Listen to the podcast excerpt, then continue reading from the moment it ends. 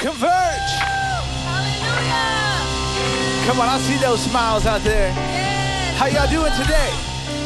Woo. I know you came to worship Jesus. Yes. And I'm super excited about the first song we're going to sing. Because even though you might not see God working, He's still working it out behind the scenes. And that's what we're standing on today. Man. Yeah on, put those hands together right there. Hey, yeah.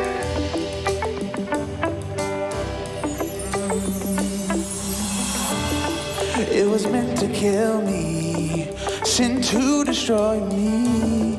And I thought that it would, and I thought that it should. I messed up so many times. I went left when you should right. I understand if you wanna let me go, but you held on. And you wouldn't let me go. And you wouldn't let me go. But he did. But you held on to me. And you wouldn't let me go. No, you wouldn't let me go. Watch this. What the enemy meant for evil, God has it been out.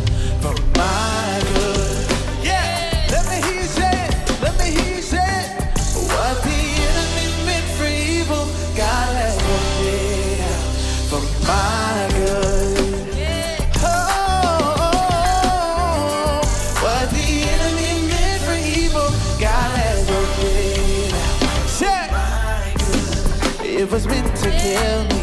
Hallelujah. Since you destroyed me, and I thought that it would, and I thought that.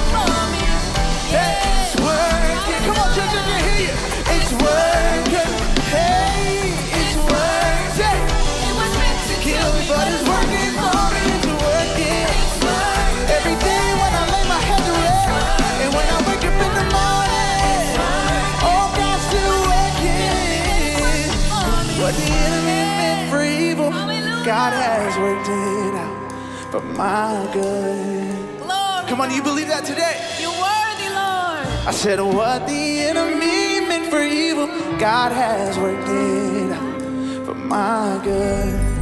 Yes. Come on, sing that one more time. We love you, Lord. Say what the enemy meant for evil, God has worked it out for my good. Come on, that's personal. Yes, Jesus. Thank you, Lord. What the enemy meant for evil, God has worked it out for my good.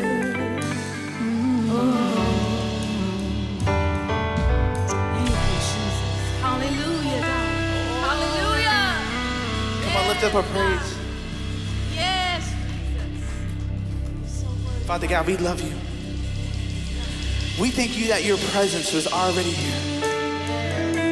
Before we even set foot on this place, your presence was made known. Oh, when I don't know what to say, I'll just lift my hands and praise you, Lord. Oh, I love you, Lord. For your mercy never fails me. All my days, I've been held in your hands. From the moment that I wake up until I lay my head, I will sing of the goodness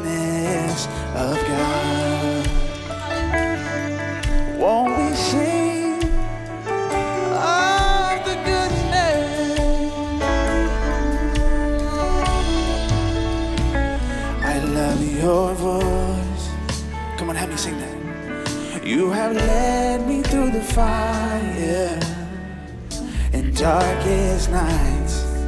You are close like no other.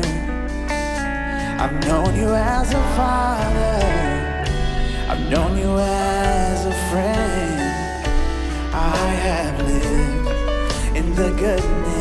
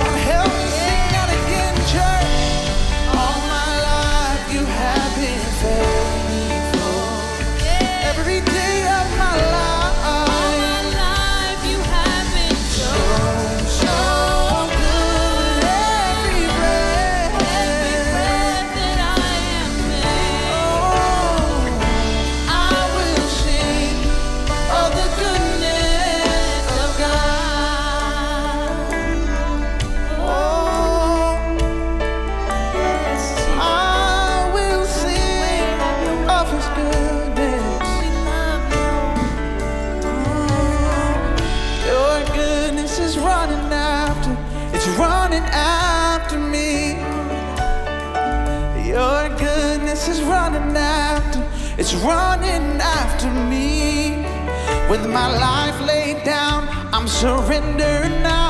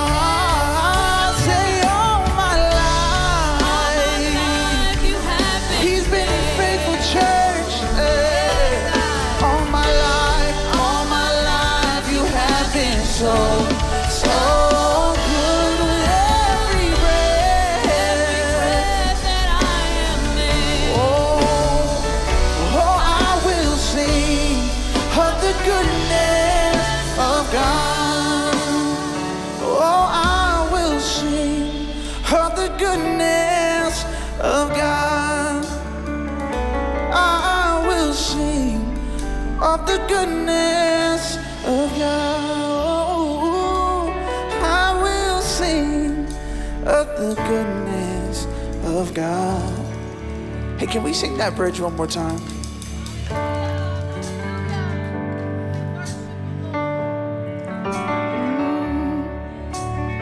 You know, sometimes it just takes a little bit more to press in.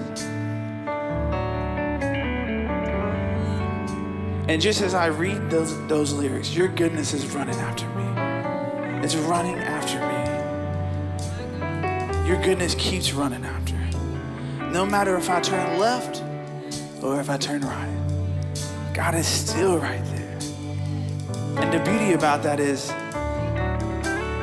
even if I go left, He leaves the 99 to go find the one. And that's the creator of the universe.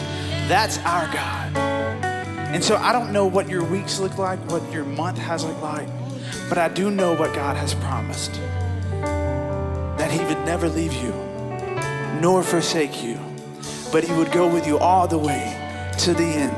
And that's what the Bible says. Not what I say, but what the Word says.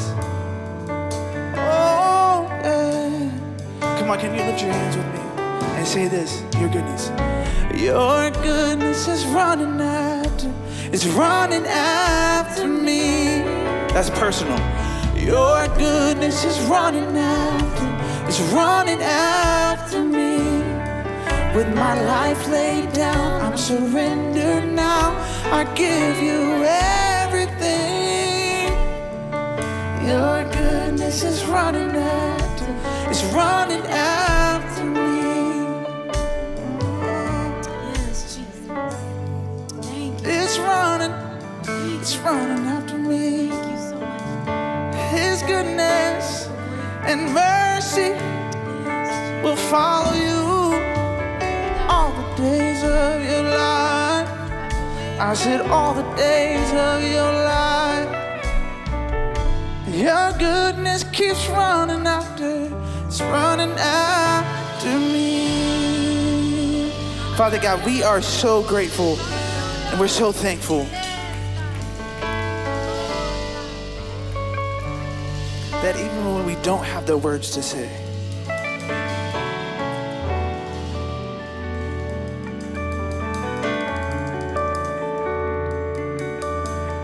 Holy Spirit is right there, the Comforter, interceding. Father, we're so thankful, grateful that your goodness and mercy is shown upon us.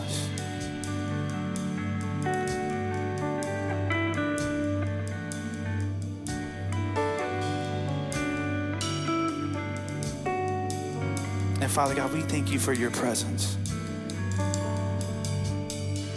Because without your presence,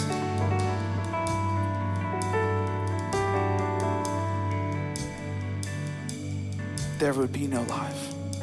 You're the sustainer of life. You breathe the breath into our lungs. And there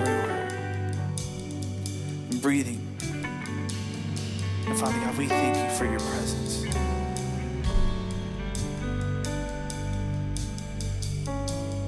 And we thank you for moments like this where you continue to move.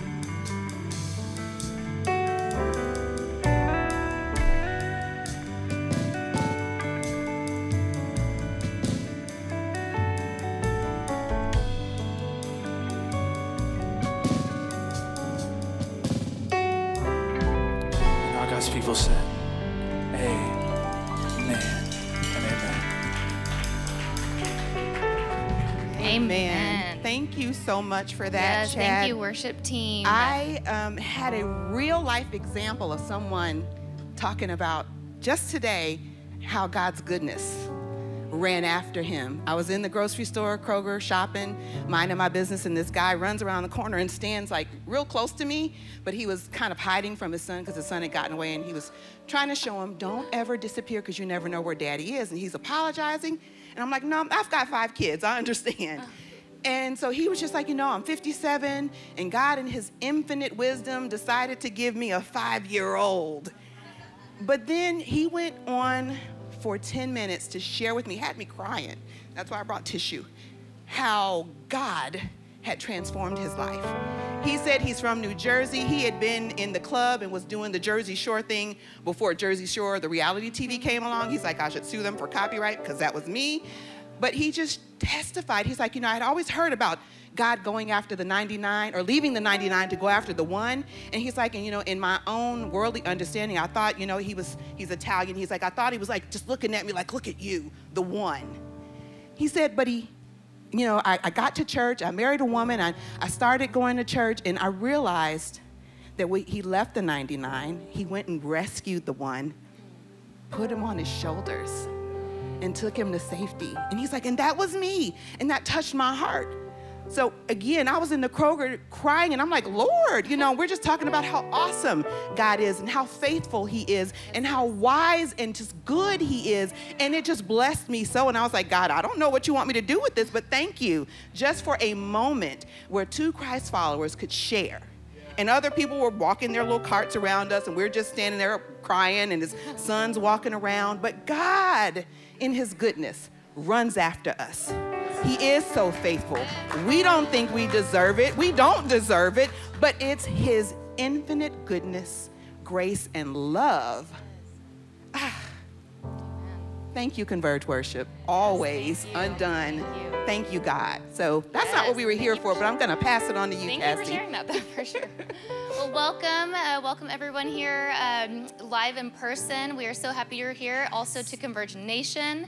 If you're viewing online, we love you. Uh, we are so happy that you have joined us, whether in person or online. Um, there's a lot of options of, of going somewhere or what you can view or not view. So I love that story about God chasing that man down, but just being here. If you're viewing online, um, that's it. He's Yeah. running after you. There's something he wants to tell you. Yes. And that pull to watch, that pull to drive here, that Yes. pull to sit in the chair that you're in right now, that that is that running. So we are so excited to be here. We are so excited that you are here. If it's your first time with us, welcome. We are very happy to have you.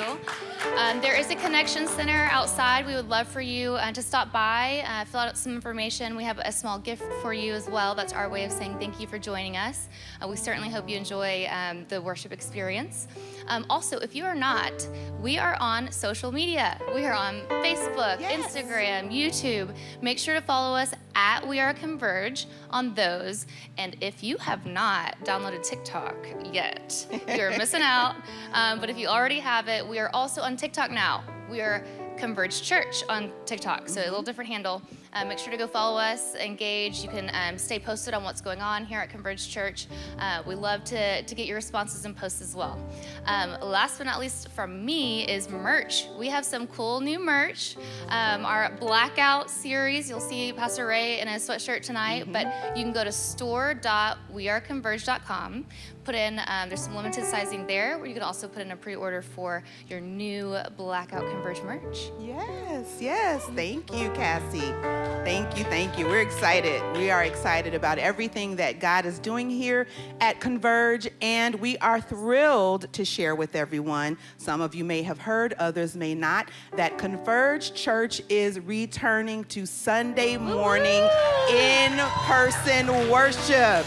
Yes, yes. Starting next Sunday, April 17th, Easter Sunday, we will be worshiping in live, live in person here at 1611 Wilmouth Boulevard. So if you guys want to come join us, come on out here to McKinney and join us in person. We are excited. We have so many great things planned for the entire family. So we want you guys to make plans to attend now. For those of you who are in person, we actually have some invite cards. What better way to celebrate the resurrection, the triumphant Yes. resurrection Yes. of our Savior than to share that with others and invite them to come worship with us. So we do have some invite cards. Our theme is death defeated. Do I need to say anything else? Death defeated. We've got all the details on the back. So, those of you here in person, please grab a handful at the end of the worship experience and share them. Those of you who are online, we also have a link to our Easter promo video. So if you want a non invasive, non intrusive way to invite people, email us at echurch at weareconverge.com. We'll get you the link to that video. It's also got all the details, but we want all of you here in person and online. Bring a friend, bring a few, bring 10, invite people to come so that they can hear about our risen Savior and what He's done in our lives and what He can do for you guys. Amen. Amen. Converge Nation, we have not forgotten about you guys. We are diligently working behind the scenes to ensure that life giving ministry continues to happen for you each Sunday at 10 a.m. So please stay tuned. We will have those details soon. Okay? All righty. Also, if you're going to bring your children, Yes. please go on and RSVP uh, for the, the live service for Easter. Make sure that we know that they're coming so we can plan accordingly. Um, go online, RSVP. We have the link um, that we'll share with you uh, to make sure we know about your kiddos so we can make sure they have a great experience too. Yes, that is for pre K through fifth grade. We hope to be able to provide ministry for infants through pre K soon. We'll keep you posted on those details as well. Yes. Thank you. So, Converge family, you've heard me say it. One of the values that we prioritize here at Converge is generosity, where we live with an open hand, not a clenched fist. And that is seen in scripture in Acts 2 and 44, where it talks about the early believers had all things in common. That is basically another way of saying they shared everything they had. This is our part of the service where we can model and live out generosity in our giving by partnering to help move forward the vision and the mission that God has given us here at Converge. So if you'd like to join us in bringing our tithes and our offerings, if you'd like to join us in giving, you are welcome to do so, and we have multiple ways that you can do that. First, here in person, we have ushers in the aisles with envelopes and ink pens. If you need one, raise your hand and then just fill out that envelope in its entirety with all of the details on the front. I've filled mine out. And what that does is that helps us to properly record and account for your giving. The ushers are going to pass the receptacles and you can just drop it in the bucket, or if you forget, you can do it at the end of the worship experience. We also have the ability for you to give safely and securely online. You can visit us at weareconverge.com forward slash give and give that way. You can give via our mobile app. All you have to do is search the iOS and the Android app stores to find and download Converge Church Plano. And you can also give via text by texting Converge Give along with a dollar amount to 77977. Converge family, we appreciate your obedience to the word of God in your giving. We appreciate your financial support and your generosity. Let's have a brief word of prayer. Most gracious and heavenly Father, we thank you. We thank you that you are true to your word. You said in your word in Malachi 3 and 10 that we could prove you if we bring our tithes and our offerings to your house, you would open up a blessing and we would not have open up the window and give us a blessing that we would not have room to receive. We thank you, God, that you are the God who looks ahead, sees, and makes provision. You are our source. And we thank you for the resources that you've given us. So we choose in this moment, God, to entrust back to you a tiny fraction of what you've blessed us with. We thank you, God, that we are able to do this. We are excited and cheerful and happy about doing it, Father God. And we pray for those who desire but are unable. The Bible has many examples, like the woman who gave two mites, and God said that she gave everything she had. So we know that there are sometimes people who desire to give but cannot. We pray that you would continue to bless them, Father God. We thank you for every seed sown. We thank you that we are under leadership that stewards well all that you've entrusted us with here at Converge Church. We love you. We appreciate you. We give you glory, God, and we just can't thank you enough for how good and gracious and faithful you are. It's in Jesus' name we pray. Amen. Amen. Amen. Thank you guys so much. Continue to enjoy the worship experience. Yes, thank Thanks, you. Cassie. Thank you.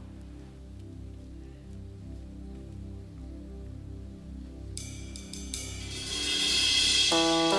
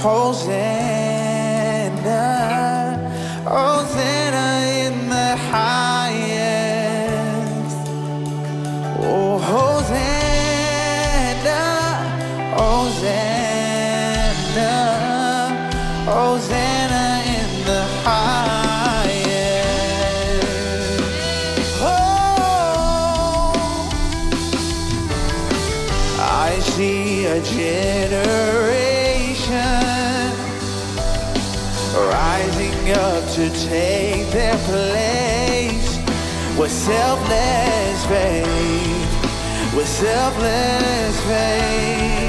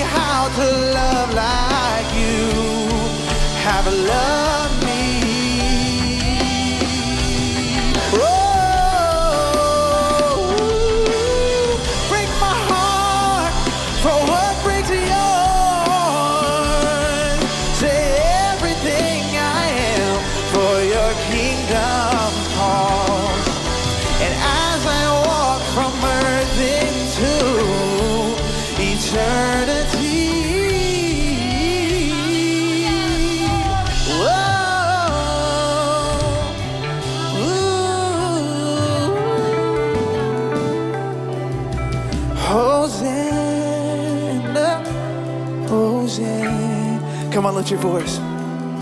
Hosanna, highest. That's it right there. Hosanna, Hosanna, Hosanna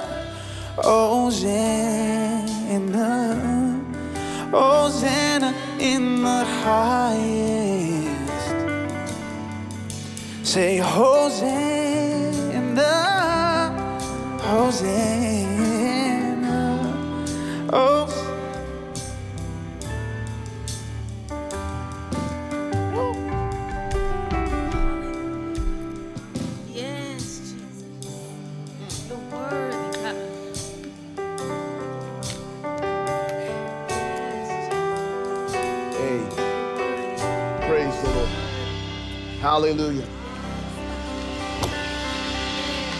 One of the reasons that song still resonates today is because 2,000 years ago, Jesus rode triumphantly into Jerusalem.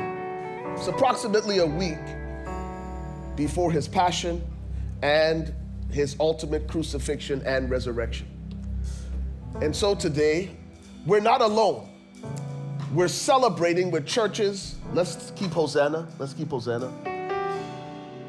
We're celebrating this weekend with churches around the world what is traditionally known as Palm Sunday. And I don't know about you, but that song just tugged at my heart. Because 2,000 years ago, the multitudes cried out to Jesus, and they didn't just cry out to him, they laid their clothes down so that he would have, if you will, a red carpet. But they were looking for a Savior who would redeem them from Roman oppression. Jesus came to redeem them from spiritual death. And so tonight, as we look back to what Jesus did 2,000 years ago, we're reminded of why Jesus came.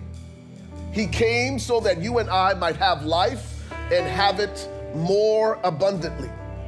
And as we gather tonight, we declare in earnest Hosanna in the highest. Blessed is he who comes in the name of the Lord. And so tonight, Lord, we bless your name. We thank you for your goodness. We thank you for your love. We thank you for your grace. And Father, I pray that tonight you would open our eyes to see you as you are, that we might see you for who you really are. Not the box we tried to put you in, but for the God that you came to declare and introduce to us. And so tonight, as we declare Hosanna in the highest, Lord, we ask that you would remove the scales from our eyes, that we would see you as Jesus, as Yeshua, as Messiah, the lover of our souls. And just as the song declared, Lord, we pray that tonight you would break our hearts for the things that break your heart. That you would take our hearts, Lord, and cleanse them and make them clean. And that you would open our eyes to things unseen. That's our prayer tonight. That's our prayer tonight. That's our prayer tonight. That with our hearts, we welcome you in Jesus' name. In Jesus' name. And everyone said, Amen and amen. Praise the Lord. Amen. Listen, we're going to dive into the word. We're going to continue where we left off last week. We launched a mini series last week that we called person of interest. And last week we discovered that you and I are persons of interest to the enemy. Uh, tonight we're going to talk about what it looks like and why the enemy, Satan, the adversary, ought to be a person of interest to us. Uh, before we do that, I just want to again reiterate that uh, this is bittersweet tonight because this is our last gathering on Saturday nights. Uh, it's been a blessing.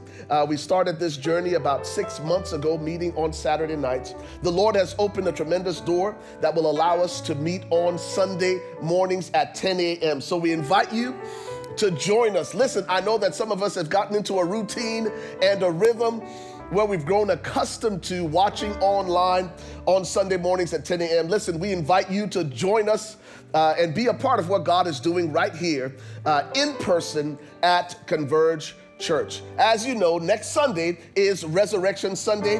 Uh, our theme for next week is Death defeated. And we are super excited about all that God will speak to our hearts in worship and in the ministry of His Word, but also in fellowship and community together. Amen.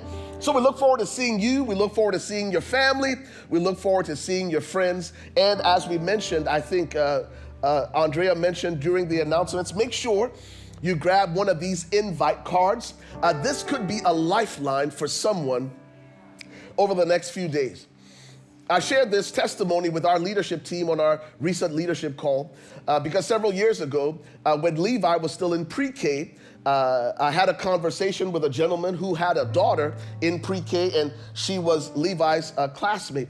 I happened to have one of our invite cards uh, and I, I, I shared the invite card with him and I invited him to church. Well, I didn't see him uh, for two years. And one Sunday morning, two years after I had given him the invite card, I saw him and his family in worship with us. That started a three year journey, and he became one of our teaching ministers here at Converge Church. You guys know them as Damon and Camille Denson, who have since relocated to Atlanta. But Damon and Camille became a part of our family, our church family, and ministered so powerfully to our church simply because an invite that they didn't respond to for two years. I say all of that to say, listen, there's someone that you might meet, like Andrea met today at Kroger, uh, who might just need a new beginning and a fresh touch from the Lord. And you could be the vessel, the conduit, the channel that God uses uh, to reintroduce that person to Jesus or to introduce them to Jesus for the first time. So, on your way out, the ushers will have these cards. We're asking each person or each family to take at least 10 cards. Uh, I was at the barber today. I left a whole bunch of these cards. I invited my barbers. In fact, I was over at uh, Custom Tees and that's the company that does all of our t-shirts and all of our merch. In fact, we have a few of these. I know several people have asked about these, so we have a few of them uh, at the Connection Center. Shameless plug. Uh, so on your way out, make sure you grab them. I heard, I heard on the news last night that there's a cold front coming through, so this will be a good time to get you a black on black, a blacked out Converge sweatshirt or Converge hoodie. All right. So we have those items at the convention, the convention center, at the at the guest services center, connection center. Uh, y'all will figure it out. You'll see Wilhelmina out there, and Wilhelmina will help you with your order. They're also available online as well. Anybody else ready for the word tonight? All right, we're going to dive in together. Uh, this is week two of our current sermon series that we have titled Person of Interest. And just to level set expectations, I want to land on a working definition for what a person of interest is. We, we, we talked about this at length last week uh, when we set up the series, but I, I think it bears repeating. And uh, by way of definition, a person of interest is a term, uh, or the, the term person of interest is used by law enforcement in the US and in Canada and other countries when identifying someone who is possibly involved in a criminal investigation who has not been arrested or formally accused of a crime.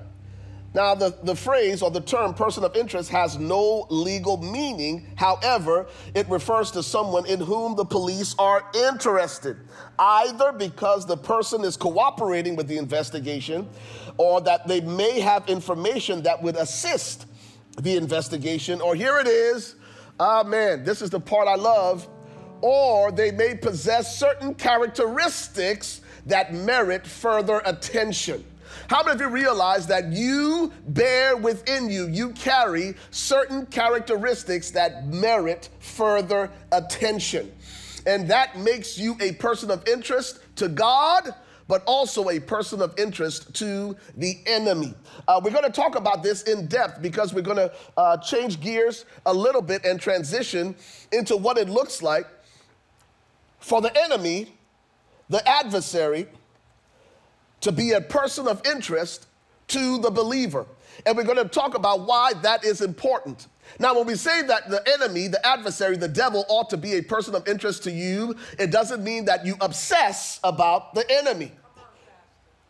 It simply speaks to the idea that as Christ followers, we ought to live with a heightened awareness of the reality of spiritual warfare. I come from Africa. Uh, so we live with a heightened awareness of the reality of spiritual forces, of supernatural adversaries that for most Americans, it just seems like a joke. It seems like, okay, this is something that you see in the movies. But coming from Africa and having seen what I have seen, and having experienced what I have experienced, and having corroborated what I have seen with the Word of God, it would do you well to live with a heightened awareness of the reality of spiritual warfare. It's the reason why Paul writes in Ephesians chapter 6 that we wrestle not against flesh and blood but against principalities and powers and spiritual wickedness in high places. It's written in the Word of God.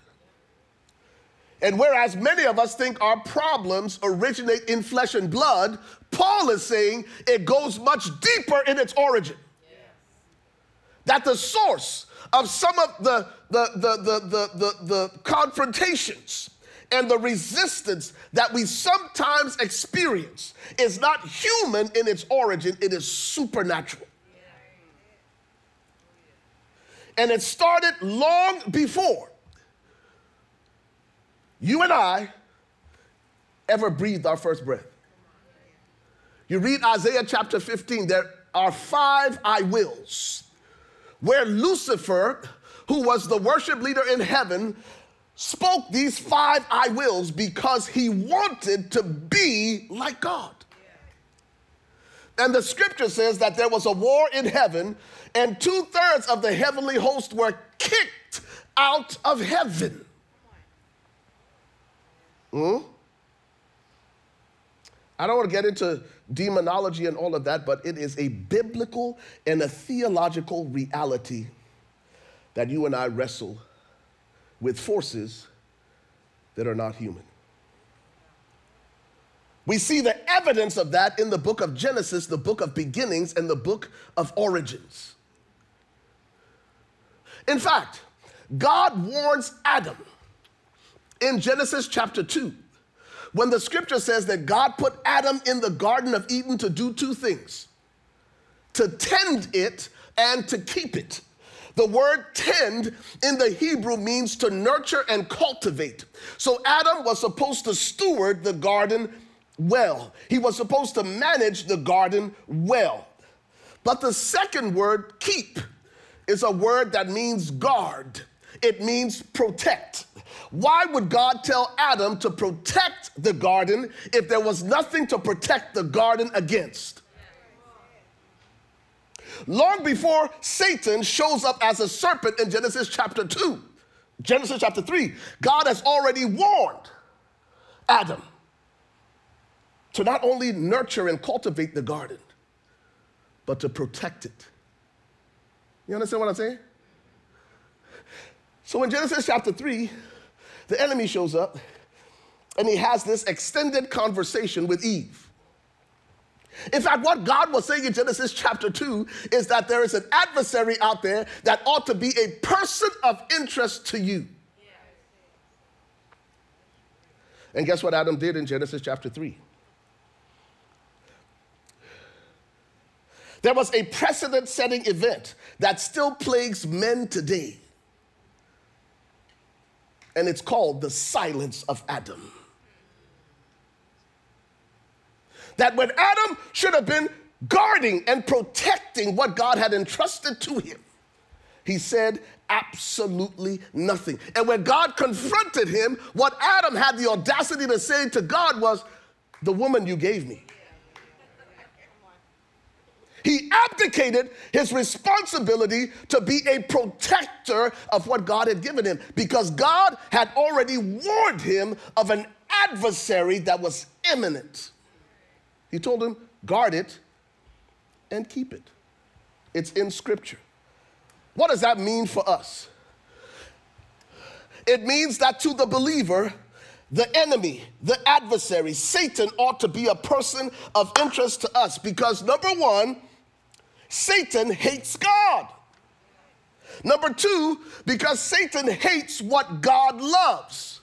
That's you and me. Let that sink in for a second. He despises you because he hates and despises God and he hates and despises everything that God loves. Here's the third reason. Here's the third reason that Satan should be a, a person of interest to us. Y'all ready for this? What you don't know about your adversary, what you don't know about your enemy, is hurting you. Whoever said, What you don't know don't hurt you, had absolutely no clue what they were talking about. That's why Hosea said in Hosea chapter 4 and verse 6, he said, My people perish. My people, God's people, not unbelievers, the children of God perish what? For a lack of knowledge, a lack of awareness about the fact that you have an adversary who is intent on keeping you from fulfilling God's plan and God's assignment for your life.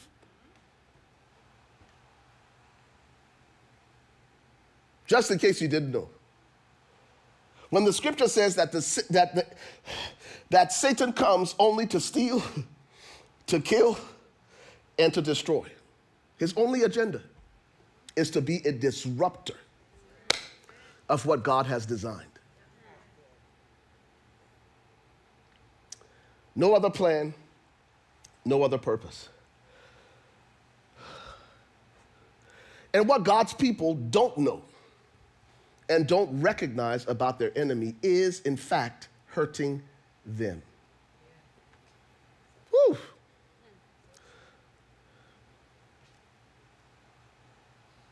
You know, there's this thing in psychology called JND.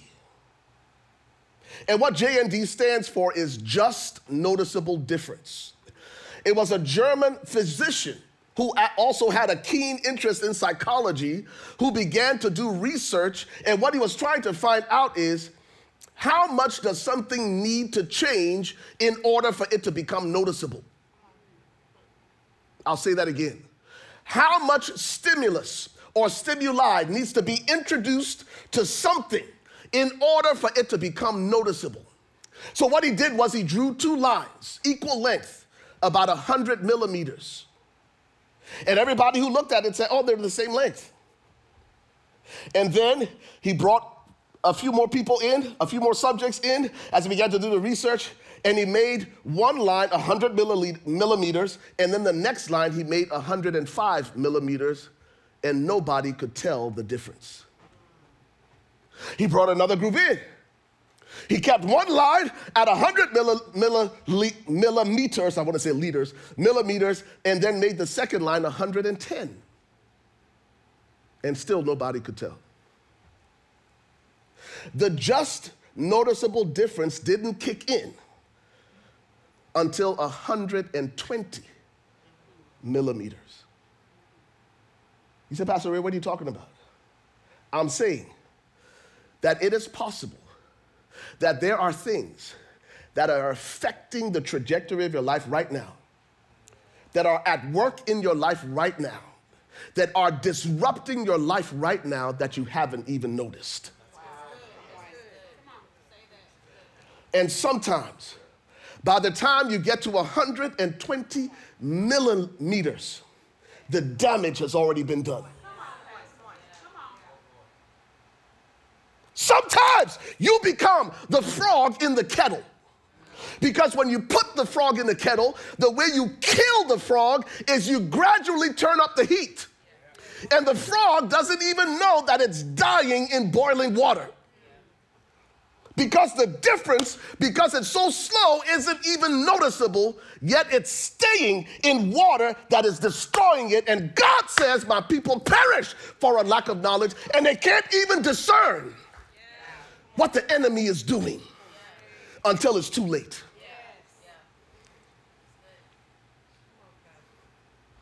Notice what Paul wrote in the text. In 2 Corinthians chapter 2 and verse 11. I'll read this from three translations. He says, Lest Satan should get an advantage of us, for we are not ignorant of his devices. You know what he's saying? He's saying your life is a game and a series of advantages. And the enemy will use your ignorance about him against you to gain the upper hand. You can dismiss him if you want. You can look at me and say, well, this is African man talking about a bunch of mumbo jumbo and fairy tales. You can if you want. But Paul writes, lest Satan should have an advantage of us, we are not ignorant of his devices. He's saying that we ought to live with a heightened awareness of the inner workings and the subtle disruptions of the enemy. Notice what it says in the message paraphrase. It says, After all, we don't want to unwittingly give Satan an opening for yet more mischief. Because we're not oblivious to what? To his sly ways. This is the Bible. Notice the voice translation. Paul is speaking to the church at Corinth, and this is his second letter to the church at Corinth, a church that was incredibly spiritual. They came behind in no spiritual gifts. God was moving supernaturally in their church, but they were also extremely carnal. And I say part of the problem is your spiritual people is you're ignorant of the devil's devices. In fact, when you read this verse in context, you go back to verse 10. You know what Paul is talking about? He's talking about unforgiveness. You know what that means? He was saying, unforgiveness is a weapon of the enemy that he uses effectively in the lives of believers. Let me speak to the camera for the ones who think that by harboring unforgiveness against somebody, that you're doing something to hurt them, you have played into the enemy's hand.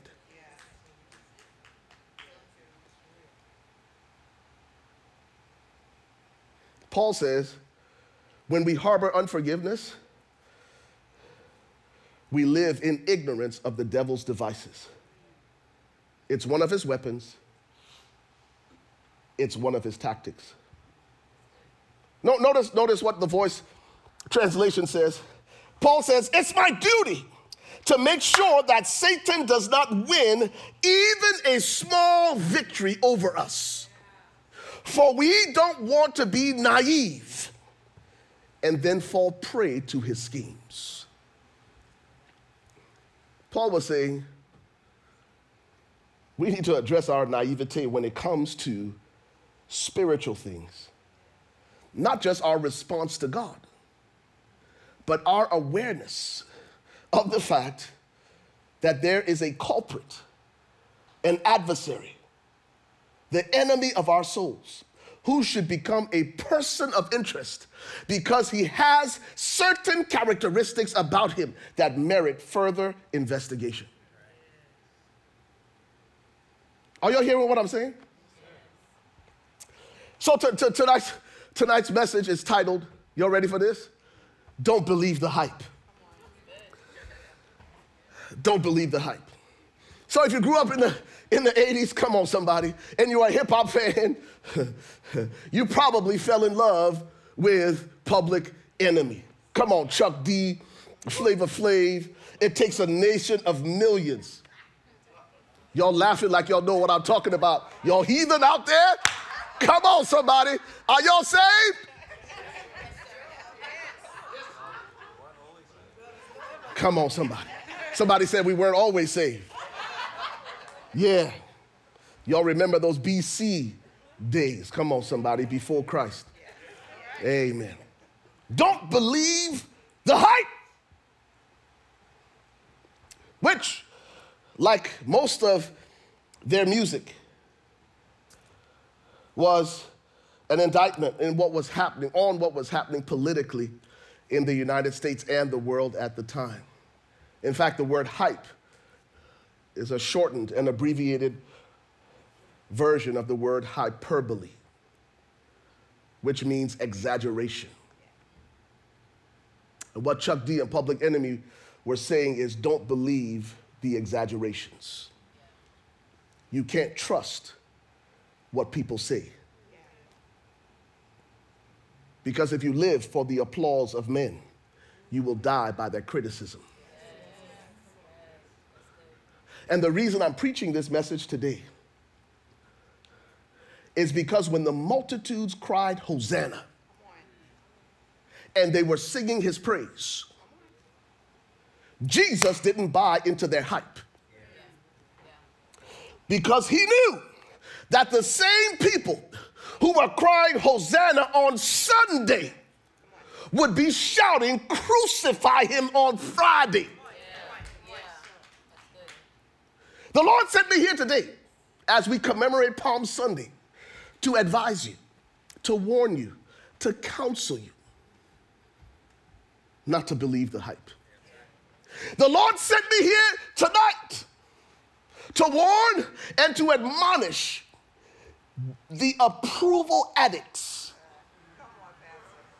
in the building. Those who are motivated and driven and who find their identity and who allow themselves to be defined by what people have to say about them. Because Jesus' life went through three critical stages. First one, blessed is he who comes in the name of the Lord. By Thursday, they were saying, by whose authority does he say these things? And by Friday, by Friday, the same people that he had helped, the same people that he had healed, the same people that he had served, the same people that he had loved were shouting, Crucify him. We don't know this man. And among them were people in his own inner circle. It wasn't just the multitudes. Because by the time Jesus got to the cross, y'all, there was only one left standing. Only John the Beloved made it to the cross with Jesus and his mama. And as Jesus hung from the cross, he looked at John and he said, John, behold your mother. Mother, behold your son. All these people who had followed Jesus, who sang his praises, abandoned him in his most vulnerable hour. The Lord sent me here to tell somebody, or a whole bunch of us, don't believe the hype.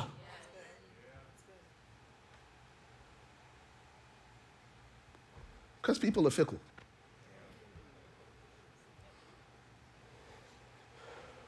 People you think are disciples could just be groupies. Groupies stay as long as their status. Ain't a whole bunch of people following these rock artists from the 80s, rap artists from the 80s and 90s. They just move on to the next big thing. And most of us don't realize that one of the weapons of the enemy against us is our addiction to the approval of men. Jesus teaches us how to overcome our approval addiction. That you and I can be unchanged, whether we're criticized or we're praised. Because our affirmation comes from one source, and his name is Jesus. Let me get to my message.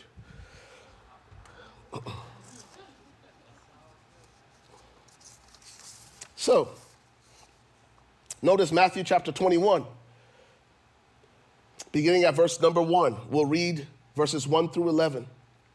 It says, Now when they drew near Jerusalem and came to Bethpage at the Mount of Olives, then Jesus sent two disciples, saying to them, Go into the village opposite you, and immediately immediately you will find a donkey tied and a colt with her. Loose them and bring them. And if anyone says anything to you, you shall say to them, The Lord has need of you. Let that be a word to you tonight. That maybe tonight God is saying to some of us, Loose him, bring him. The Lord has need of you. And sometimes God has to loose us of our addiction, our fixation on what people have to say in order for us to be useful to Him. The Bible declares in the book of Proverbs the fear of man is a snare. Say that with me. Loose him. Bring him. The Lord has need of him. Yeah. Yeah. Yeah. The Lord wants to set some of us free tonight. Yeah. From the approval of men. Notice verse 4 it said, All this happened. All of this happened that it might be fulfilled, which was spoken by the prophet, saying, Tell the daughter of Zion, behold, your king is coming to you, lowly and sitting on a donkey, a colt, the foal of a donkey. Verse 6 So the disciples went and they did as Jesus commanded them. They brought the donkey and the colt. They laid their clothes on them and set him on them. I know this tradition to being true because in Liberia, when you have somebody uh, uh, of notoriety, someone you want to honor, the women take their wrap from around their waist. They wear about two or three layers of wraps and they take the wraps off and they lay them down on the ground for the guest of honor to walk in on. That's what the Jews were doing they took their garments, they took their clothes, and they not only laid them on the donkey and the colt, but they also laid them on the ground because they were saying that Jesus was worthy of their honor. Notice verse 8 and a very great multitude spread their clothes on the road and others cut down branches from the trees and spread them on the road. Hence, Palm Sunday. They took palm branches along with their clothes and spread them on the road. Then the multitudes who went before and those who followed cried out, saying, Hosanna to the Son of David. Blessed is he who comes in the name of the Lord. Hosanna in the highest. And when he had come into Jerusalem, all the city was moved. Come on, somebody. The city was stirred, it was shaken to feverish pitch. And they said, Who is this? So the multitude said, This is Jesus, the prophet from Nazareth of Galilee. Can I just say this? Now, what we're witnessing here in the text is one of the things that plague so many of us. And that is unrealistic expectations. Because these people were looking for a Messiah who would deliver them, as I said earlier, from Roman oppression. There was never a time in Jesus' life when he hinted to or alluded to the fact that that's why he came. Those were expectations they put on him. There was never a time Jesus said, This is why I came. Are y'all with me? And so they are celebrating something they created in their own minds. And by the time they get to Friday, and it's crystal clear that Jesus ain't gonna redeem them from the Romans because now he's been flogged. And now he has been apprehended and he refused to fight back. Guess what they said? He's an impostor. He ain't the Messiah. He lied to us, so let's kill him. Was there ever a time Jesus said, This is why I came? Let me talk to you about expectations. Uh, unmet expectations. Unmet expectations. uh, how do I say this? I don't want to say, because if I say this, I, I, I'm going I'm going to take a rabbit trail. Y'all don't want me to take a rabbit trail tonight, but I'm going to say it anyway. Listen to me. Uh,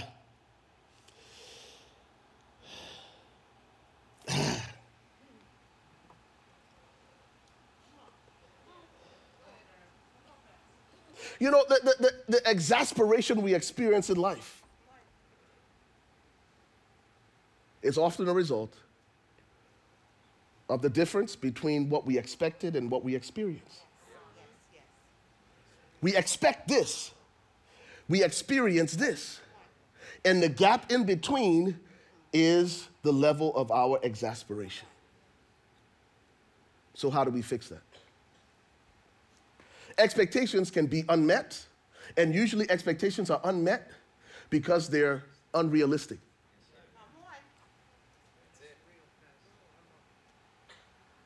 Are y'all with me? Sometimes the expectations we put on other people go unmet because they are unrealistic to begin with. The second reason that expectations can go unmet is because they are unclear. Hmm? Let's talk about unclear expectations. And let me just talk about the fact that sometimes it's not because somebody didn't tell you what to expect. Sometimes it's because you weren't willing to hear it. Read the text over and over and over and over and over. Jesus is trying to tell them is that my kingdom is not of this earth. Because they weren't willing to hear it, they tried to put Jesus into their own box. And when he refused to conform to what they wanted, they killed him. Am I making this up? Let me tell you the crazy stuff that expectations will make you do. I want to talk about his disciples one by one, but let me just talk about Peter for a second. When your expectations twisted, it'll make you willing to kill for somebody for something you want, but you will be unwilling to die for what they are.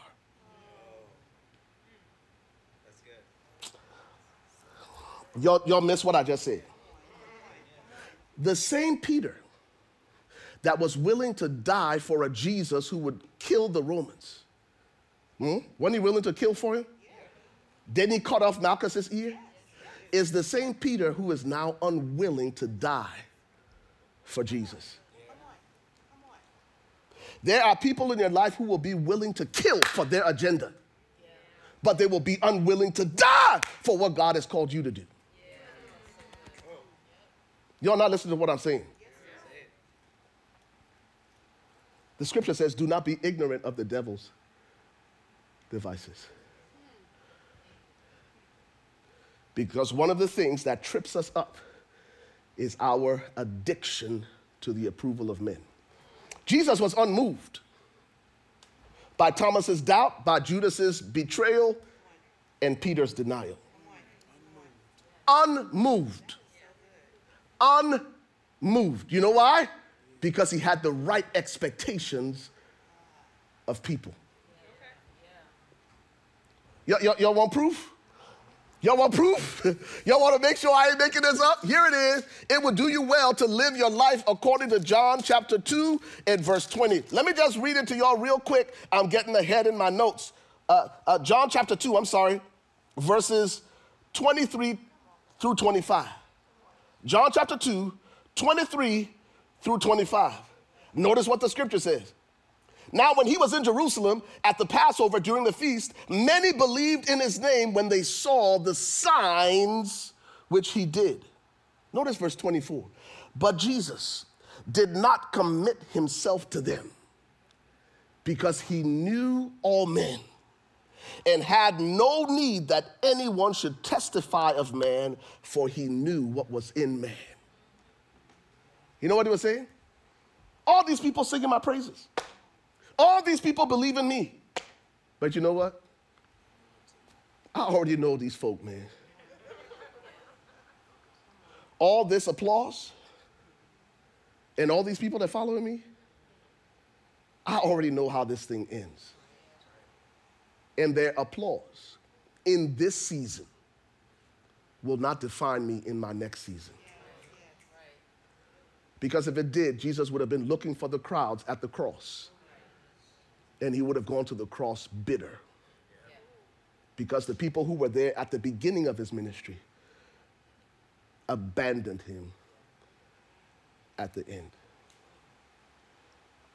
Can I say this to you? Y'all ready for this? Y'all ready for this? Somebody said boundaries.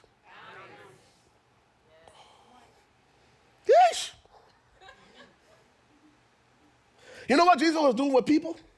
He was creating boundaries. And it will do you well if you have been an approval addict to start to create boundaries. Because the boundaries you set will determine the distance at which you can love yourself and them simultaneously. No, y'all didn't hear me. The boundaries you choose to set in your life will determine the distance at which you are able to love them and yourself simultaneously. There are some people that if you let too close, you will end up loving yourself out of self preservation and despising them. Because not everybody deserves that level of access to you. Are y'all listening to what I'm saying? So when you set a boundary, it determines the distance at which I can interact with Pastor Jesse so that I can continue to love Pastor Jesse and love myself simultaneously. Because there's some people, if you let them too close, you might end up loving them and hating yourself.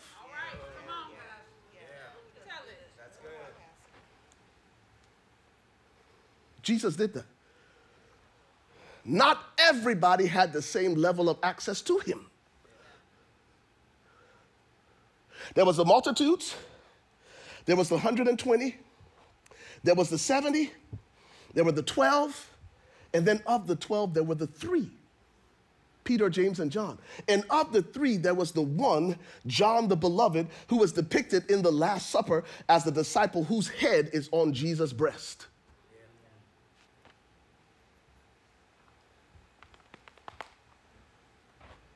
Are y'all with me?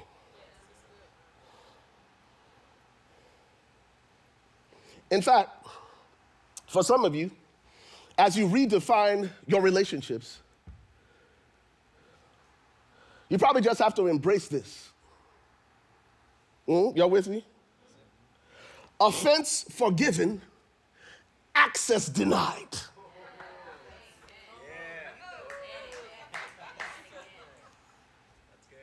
You hear what I'm saying? I forgive the offense. But the access you once enjoyed with me, you no longer have. Because I'm creating this boundary that will allow me to love you and still love myself simultaneously. But if I let you cross this boundary, I'm going to end up loving somebody less. And it ain't going to be me. Hmm? Because whatever you give access to your heart, you authorize to exist. Wow. You're quiet on me, but I think you're thinking, you're processing. Okay, so here it is. Let me, let me go fast and furious because I got to get through this. Uh, if I want to get over my approval addiction, I already said it. Number one, boundaries matter. And I read John chapter 2, verses 23 and 25 through 25. Number two, the way I get over my approval addiction is I recognize that I can't please everybody. So I just might as well choose to live for an audience of one. Let that sink in for a second. No matter how hard you try, no matter how good you try to be, you ain't gonna please everybody. In fact, pleasing one person might displease somebody else. So instead of trying to please all these people who are impossible to please, why don't you just please God? Why don't we just live for the approval of one? Why don't we just live for an audience of one?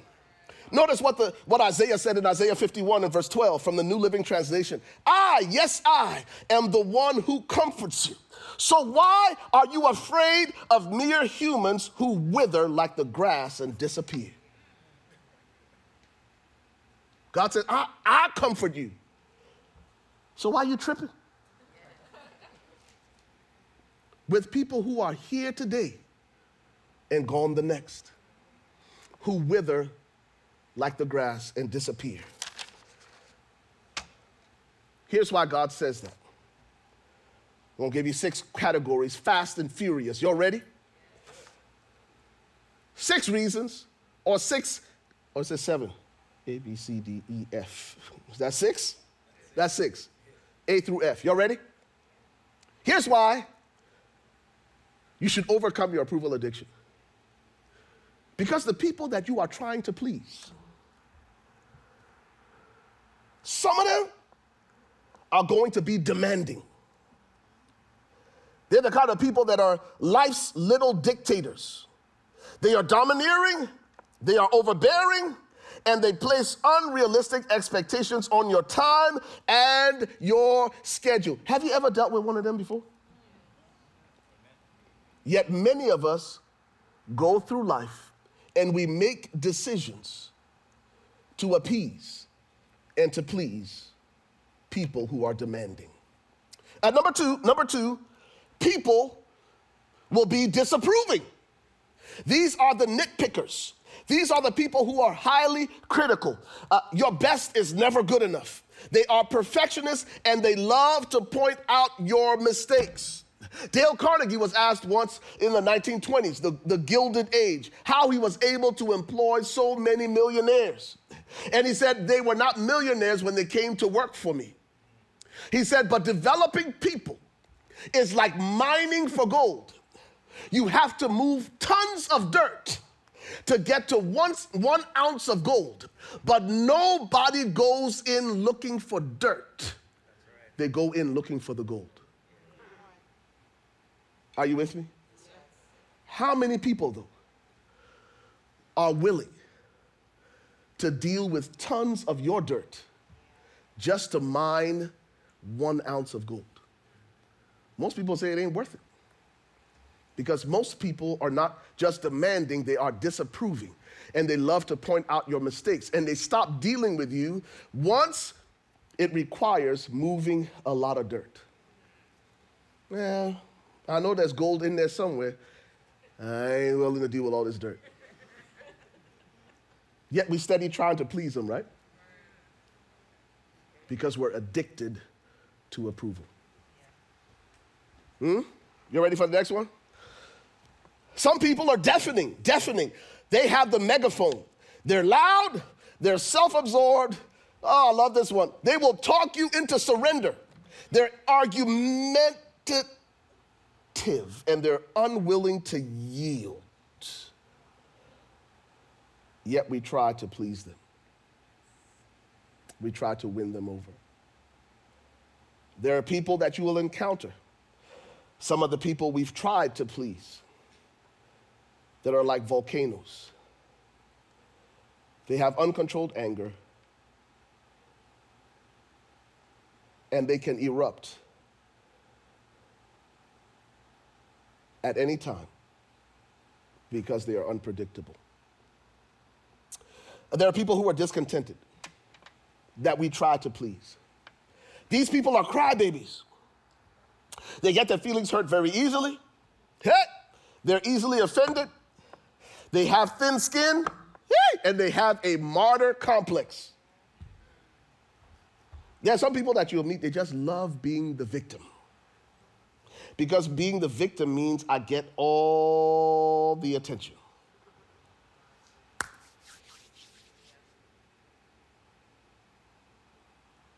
Are y'all with me? I wanted to say something, but I ain't gonna say it. Listen, some of you might be living right now with somebody who has a martyr complex.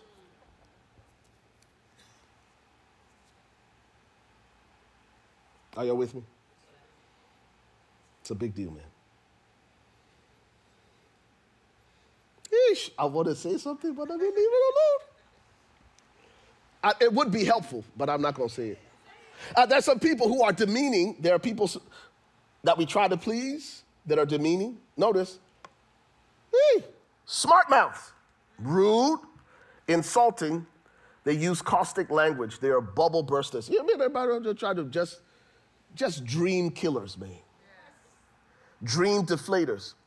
They love to tell you how you don't measure up. They're petty, they're mean. Rude people, here it is, are rude because they're simply masking severe insecurities.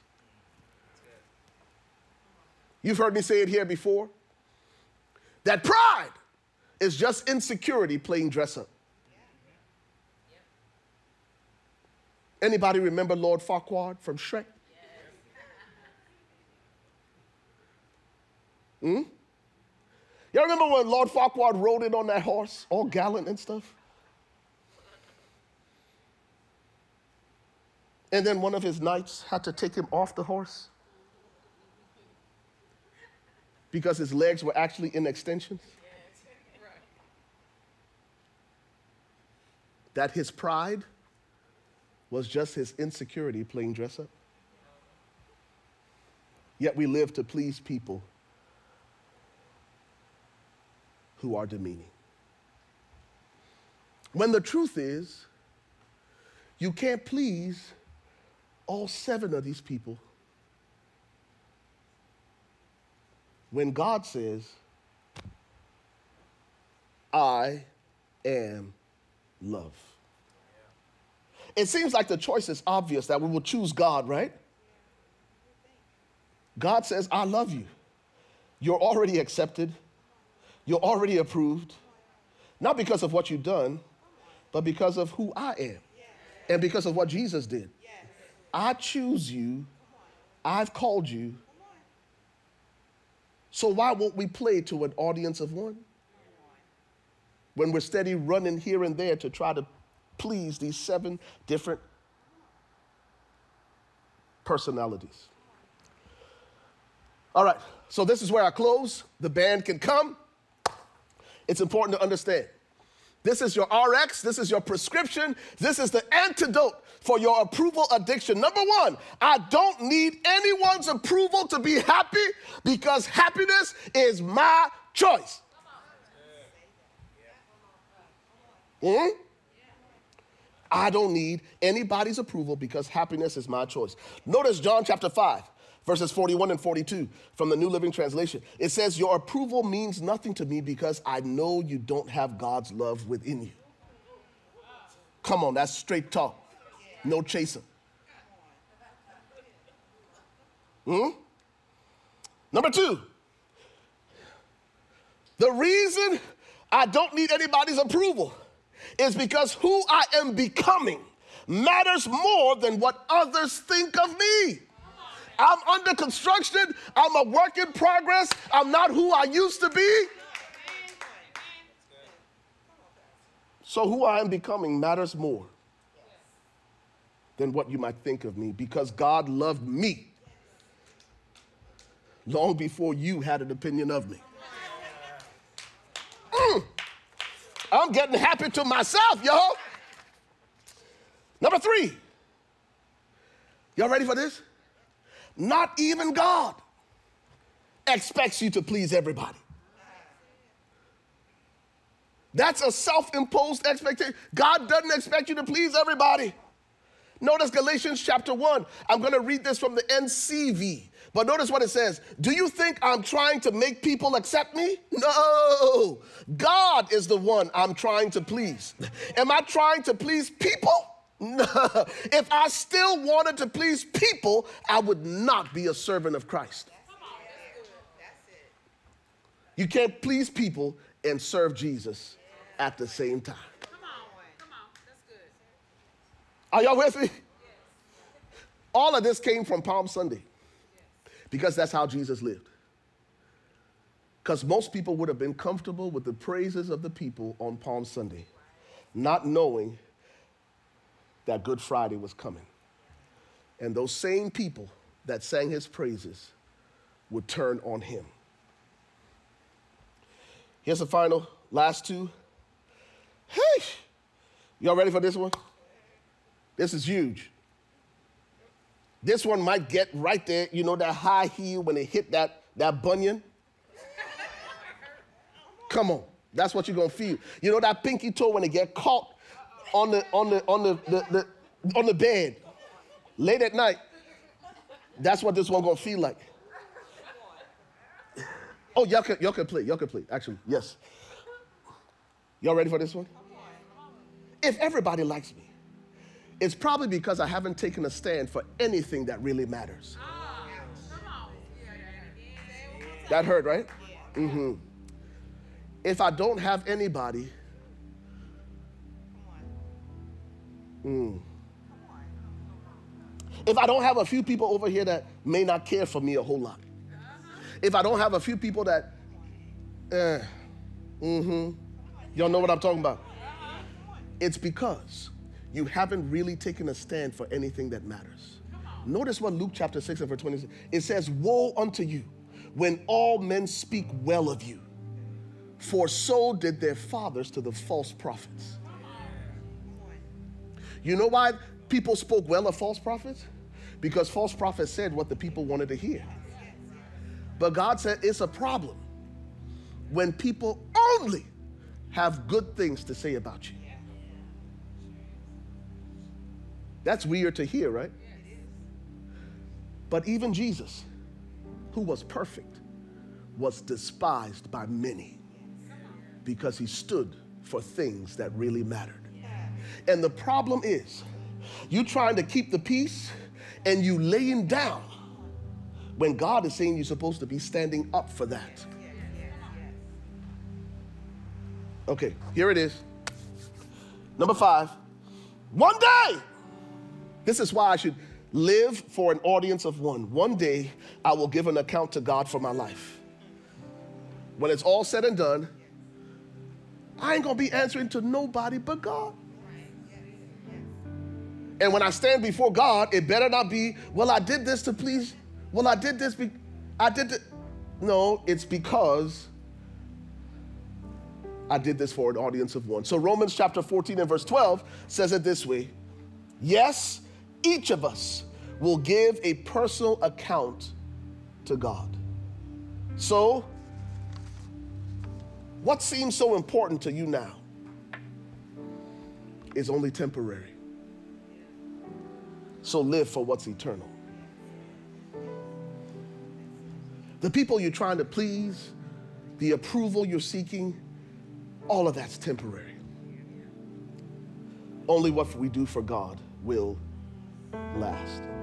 So you say, Pastor Ray, well, I thought we're talking about Satan as a person of interest. Absolutely. We're talking about Satan as a person of interest because one of his weapons against us is getting us to believe that in order to win in life, we need the approval of men. When all we need, even if everybody turns against us, all we need to win in life is to live for the approval of one. And his name is Jesus. Father, we ask you now to seal this word in our hearts. Father, multitudes cried, Hosanna. But there was something much deeper in their hearts when they sang the praises of your son Jesus. It was their own agenda, what they thought and who they thought he would be. And Lord, sometimes when people recognize who we really are, they're disappointed, they're frustrated, they might even walk away and abandon us when our agenda, when their agenda doesn't fit our assignment.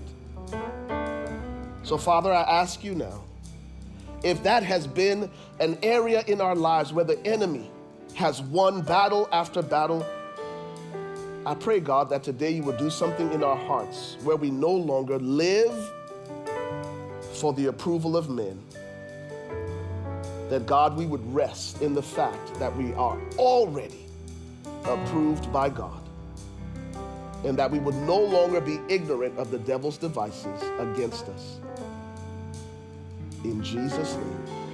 And everyone said, Amen and amen. Did that help anybody tonight? Glory, glory to God. Listen, why don't you stand with us? We're so glad you joined us for Converge Live, being in person. As we mentioned, next Sunday, uh, Resurrection Sunday, we're going to be in person right here at 10 a.m. for Resurrection Sunday, Death Defeated. We're going to pick up Person of Interest the following week. I believe it's the 24th. We're going to close out the series and we're going to talk about why Jesus should be a person of interest to us. Koketso, why don't you come as we prepare to be dismissed? Make sure on your way out, make sure on your way out, if you had an offering and the ushers didn't come around, just drop it in the offering receptacle. And also on your way out, they will have some invite cards. Grab a stack of them so that this week, over the next several days, you can invite someone to be a part of Easter at Converge on Sunday, April 17th. Amen. Amen. Amen. All right. Did you enjoy that? That was amazing, wasn't it? amen. Amen. All right. Um, let's just look forward to this Holy Week with great reverence and hope and just excitement for what the Lord has done. Amen. All right. With hands lifted up to heaven, may the Lord bless you and keep you. May he make his face to shine upon you and be gracious to you. May the Lord lift his countenance towards you and give you peace. In Jesus' name, amen.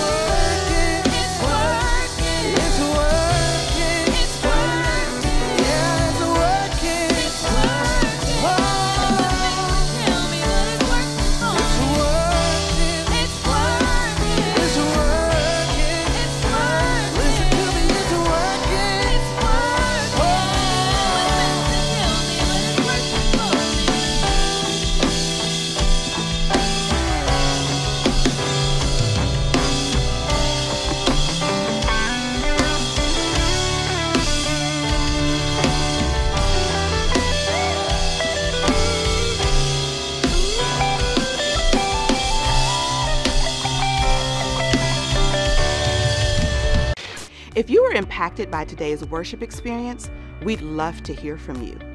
Maybe today's sermon was exactly what you needed to hear, or you prayed the prayer of salvation for the first time. If so, we've got some information that we'd love to send you to help kickstart your relationship with God. Or if you want more information on how to join our virtual family, please email us at echurch at weareconverge.com. If you'd like to partner with us financially, you can do so online safely and securely by visiting www.weareconverge.com forward slash give. Or you can give via text by texting Converge Give along with the dollar amount that you'd like to donate to 77977. Also, you can find all this information on our mobile app. Simply search the app or the Play Store for Converge Church Plano and download the app. It's that easy. Thank you again for joining us for today's worship experience. We look forward to staying connected with you.